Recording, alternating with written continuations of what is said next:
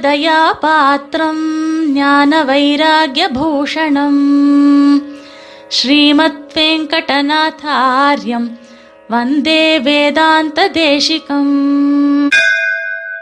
ஸ்ரீமதே ராமானுஜாய நமஹ அனைவருக்கும் சுப்பிரபாத்தம் வருகின்ற உத்தராஷாட நட்சத்திரத்தில் சுவாமி பெரிய முதலியார் என்று அழைக்கப்படும் ஆளவந்தாருடைய திருநக்ஷத்திரத்தை முன்னிட்டு சுவாமி தேசிகன் அருளிச் செய்த பாசுரத்தை இன்றைய தினம் நாம் அனுபவிக்கலாம். இதோ தேசிக பாசுரம். நீளவந்தென்று விதிவகையால் நினவொன்றிய நாம் வினையுடும் ஒன்றி விழுந்துழலாது. ஆளவந்தாரெனவென் அருள் தந்து விளங்கிய சீர். ஆளவந்தார் அடியோம் படியோவினி அல்வழக்கே. தேசிக பிரபந்தத்தில் அதிகார சங்கிரகத்தில் ஐந்தாவது பாசுரம். நெடுங்காலமாக நாம் சம்சார சாகரத்தில் உழல்கின்றோம். இந்த உலகத்தில் வந்து பிறந்து இறந்து மறுபடியும் பிறந்து இப்படி சுழன்று சுழன்று வருகின்ற நமக்கு ஒரு பாக்கிய விசேஷத்தால் பகவத் சங்கல்ப விசேஷத்தால் தேகாத்ம பிரமம் நீங்கி சத்விஷயங்களை மனத்தில் அறியக்கூடிய ஒரு அரிய வாய்ப்பை பெற்று அதன் மூலமாக நல்ல காரியங்களை செய்து வருகின்றோம். இது ஸ்திரமாக நிலையாக இருக்க வேண்டுமல்லவா? அதற்காகவே அவதரித்த மகான் ஸ்ரீ ஆளவந்தார்.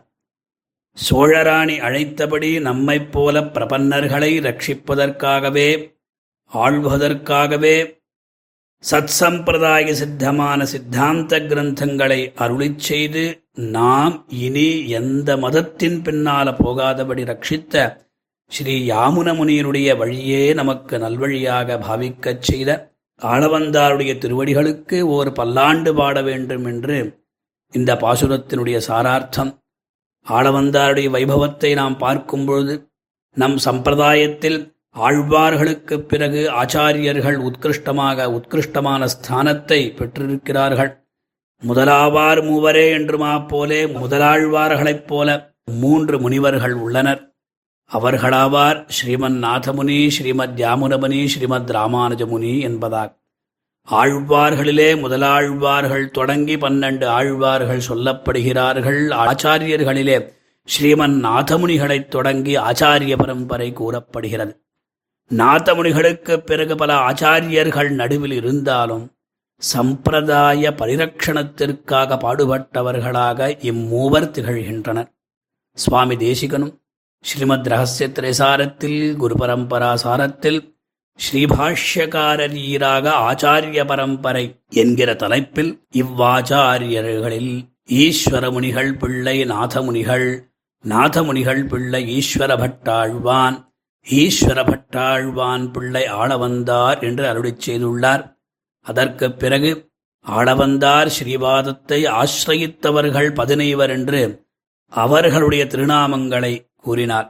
இவ்வளவு ஏற்றத்தை ஆளவந்தாருக்கு சுவாமி இங்க தந்துள்ளார்.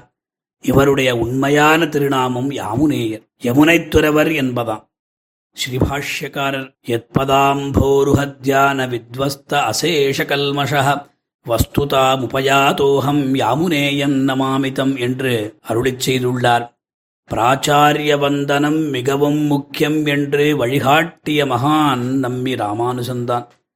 காட்டுமன்னார் கோயில் வீரநாராயணபுரத்தில் ஆடி உத்தராடத்தில் கலி நாலாயிரத்தி பதினேழு கிபி தொள்ளாயிரத்தி பதினாறில் அவதரித்த ஆளவந்தாருடைய சரிதமே ஒரு விலட்சணமானது முதல்ல யாமுனேயர் யாமுனன் என்று எப்படியாக இவருக்கு அந்த நாமகரணம் செய்யப்பட்டுள்ளது என்று பார்த்தோமானார் ஸ்ரீவன் நாதமுனிகள் வடதேச யாத்திரை செய்கின்ற வருகின்றார்.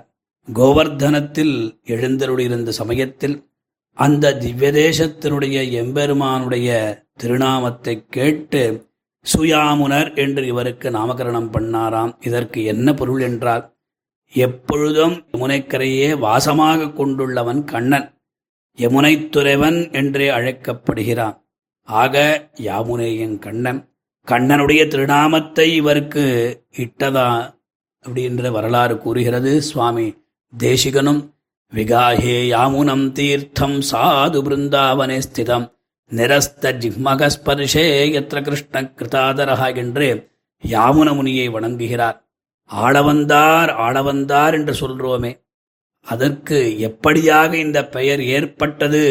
அவருக்கு இந்த வரலாற்றையும் நான் கொஞ்சம் அனுபவிக்கலாமே. ஆளவந்தாருக்கு ஒரு ஆச்சாரியன் ஒரு குரு. அவருக்கு மகாபாஷ்ய பட்டர் என்று பெயர். அவரிடம் சாஸ்திரங்களை கற்று வந்த பொழுது அந்த காலத்தில் சோழராஜாவின் ஆஸ்தான பண்டிதனான ஆக்கியாழ்வான் அதாவது கோலாகலன் என்பவருக்கு அனைத்து வித்வான்களும் பிரதி வருஷம் கப்பம் கட்டுவது வழக்கம்.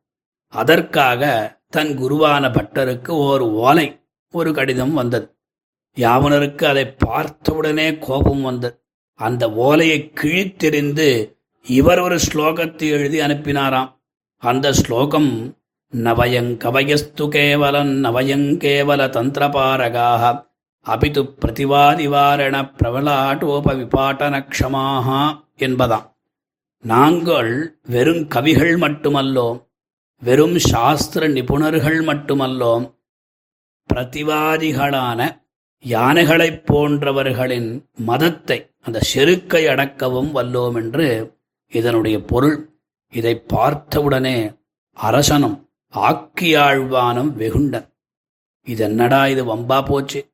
இவ்வளவு தைரியமாக யார் எழுதி அனுப்பினார்? என்று பார்த்தாள். ஆனா அந்த ராணி ரொம்ப சந்தோஷப்பட்டாள். ஆஹா இந்த ஆக்கியாழ்வானை அடக்கவல்ல ஒருவர் இருக்கிறார் என்று. உடனே அரசனிடம் முறையிட்டாள். அந்த பண்டிதனை ராஜமரியாதையுடன் அழைத்து வரச் செய்யுங்கள் என்று. அரசனும் அவ்வாறே ஏற்பாடுகள் செய்தான். யாமுனாச்சாரியரும் பல்லக்கில் ஏறி அமர்ந்து நவயங்க வயஸ்து என்ற ஸ்லோகத்தை கூறிக்கொண்டு ராஜபவனத்தை வந்தடைந்தார் யாமுனர். வாதம் செய்வதற்கு முன்பும் ஒரு ஆச்சரியமான ஸ்லோகத்தை அருளிச் செய்துள்ளார். ஆசையிலாத்து அத்ரிகன்யா என்பதாக உத்கோஷித்தார். பார்த்தாள் அரசி. வியந்தாள் அவருடைய தோற்றம் நடைபாவனைகளை வைத்து இவர் மகா பண்டிதர் என்று நிச்சயித்து அரசனிடம் சுவாமி இவரை வாதத்தில் ஜெயித்தால் தாங்கள் பாதி ராஜ்யத்தை தருவீர்களா? என்று அரசனும் சம்மதித்தான். வாதமும் ஆரம்பமாயிற்று. யாமுனர் மூன்று கேள்விகளை கேட்க அந்த ஆக்கியாழ்வான் பதிலே அளிக்கவில்லை. இவரே அந்த கேள்விகளுக்கும் பதில் அளித்தார். அதன் பிறகு அரசி அந்த யாமுனரை பார்த்து என்னை ஆளவந்தீரோ? என்று மிக மகிழ்ச்சியுடன் கூற அந்நாள் தொடங்கு இந்நாள்தூரம் அந்த சிறப்பு பெயரைப் பெற்று விளங்கினார் யாமுனர். பிறகு பாதி ராஜ்யம் கிடைத்தது. அதன் பிறகு ராஜபோக அனுபவத்தினாலே எல்லாவற்றையும் மறந்து இருக்கின்ற சமயத்தில் ஸ்ரீமன் நாதமுனிகளுடைய மனோரசத்தை பூர்த்தி பண்ண முடியாத நிலையிருக்கிற உய்யக்கொண்டார் தன் சீடரான மணக்கால் நம்பியனிடம் அந்த பொறுப்பை அளித்தார். அவரும் ரொம்ப சாதுரியமாக விவகரித்து திரும்ப ஆளவந்தாரை ஸ்ரீவைஷ்ணவ சம்பிரதாயத்தில் ஈடுபட வைத்தார் என்பது சரித்திரத்தின் சுருக்கு. பிறகு ஆளவந்தார். ஆழ்வார் திருநகர் எழுந்தருடி நம்மாழ்வார் திருவடியில் திகழ்கின்ற பவிஷ்யதாச்சாரியரையும் சேவித்துவிட்டு திருவரங்கம் எழுந்தருளினார். ஸ்ரீ விசிஷ்டாத்வைத சித்தாந்த கிரந்தங்களை காலக்ஷேபம் செய்து வைத்து வந்தார். இந்நடுவில் யோகாச்சாரியரான ஸ்ரீ குருகை காவலப்பனிடத்திற்கு சென்றபோது அவர் வந்து இவரை பார்க்கவே இல்லை அவர் யோகாசனம் பண்ணிட்டே இருந்தார். ஆனால் அந்த குருகை காவலப்பனுடைய ஹிருதயாரவிந்தத்தில் எழுந்தருளிருக்கின்ற எம்பெருமான் எட்டி எட்டி பார்த்தாராம். இதை பார்த்தவுடனே குருகை காவலப்பன் சொன்னாராம் சொட்டை குலத்தவர்கள் இங்கு யாராவது வந்திருக்கிறார்களோ என்று கேட்டாராம். அடியேன் ஆளவந்தார் வந்திருக்கிறேர் என்று பதிலளித்தாராம் குருகை காவலப்பனம் ஷடமர்ஷண கோத்ரோத்பவர்களிடம் எம்பெருமானுடைய அந்த வாத்சல்யத்தை விவரித்து பின்பு யோகாபியாசத்தை உபதேசிக்கிறேன் என்று சொன்னாராம்.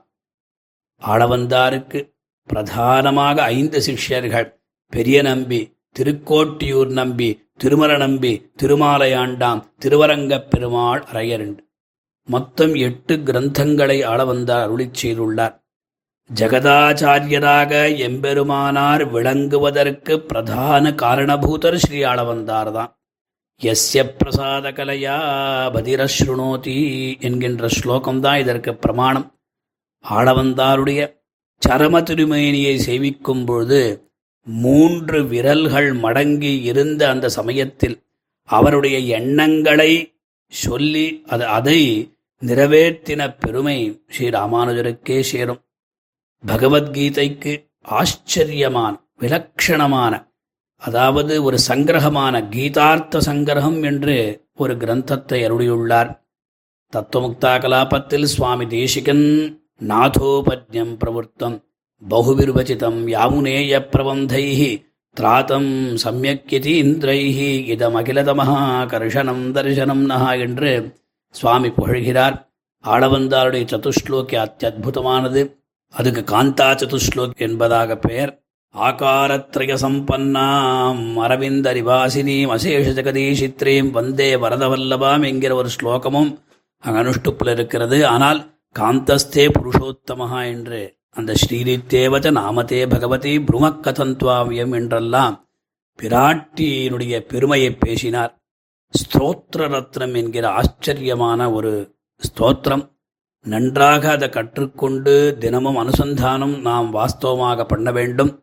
அதில் எவ்வளவோ ஸ்லோகங்கள் இருக்கின்றன. ஆனால் ந தர்மனிஷ்டோஸ்மி நச்சாத்மவேதி ந பக்திமான் ஸ்வச்சரணாரவிந்தே அகிஞ்சனோ அனன்யகதிஷரண்ய त्वत्पादमूलम् शरणम् प्रपद्ये अकृत्रिमत्वच्चरणारविन्द प्रेमप्रकर्षावधिमात्मवन्तम् पितामहम् நாதமுனிம் விலோக்கிய பிரசீதமத்விருத்தமச்சிந்தயித்வா என்று இந்த ஸ்தோத்திரத்தினம் முடிவடைகிறது ஆக விசேஷமாக திருவேங்கடமுடையானுடைய சந்நிதியில் ஸ்ரீபாஷ்யக்காரருடைய அந்த சந்நிதி இருக்கிறதே அது பக்கத்தில் ஒரு இடம் ஒரு ரூம் இருக்கிறது பிரகோஷ்டம். அதற்கு யமுனைத்துறை என்று பெயர். அங்கிருந்துதான் நித்தியபடி திருவேங்கடமுடியானுக்கு பூக்கூடை அங்கு வந்து பிரதட்சிணமாக கொண்டு வரப்படுகிறது.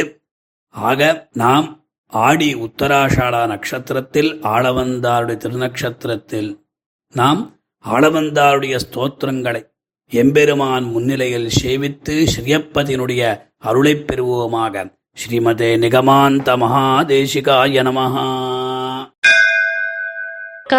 कवितार्किकसिंहाय कल्याणगुणशालिने श्रीमते वेङ्कटेशाय वेदान्तगुरवे नमः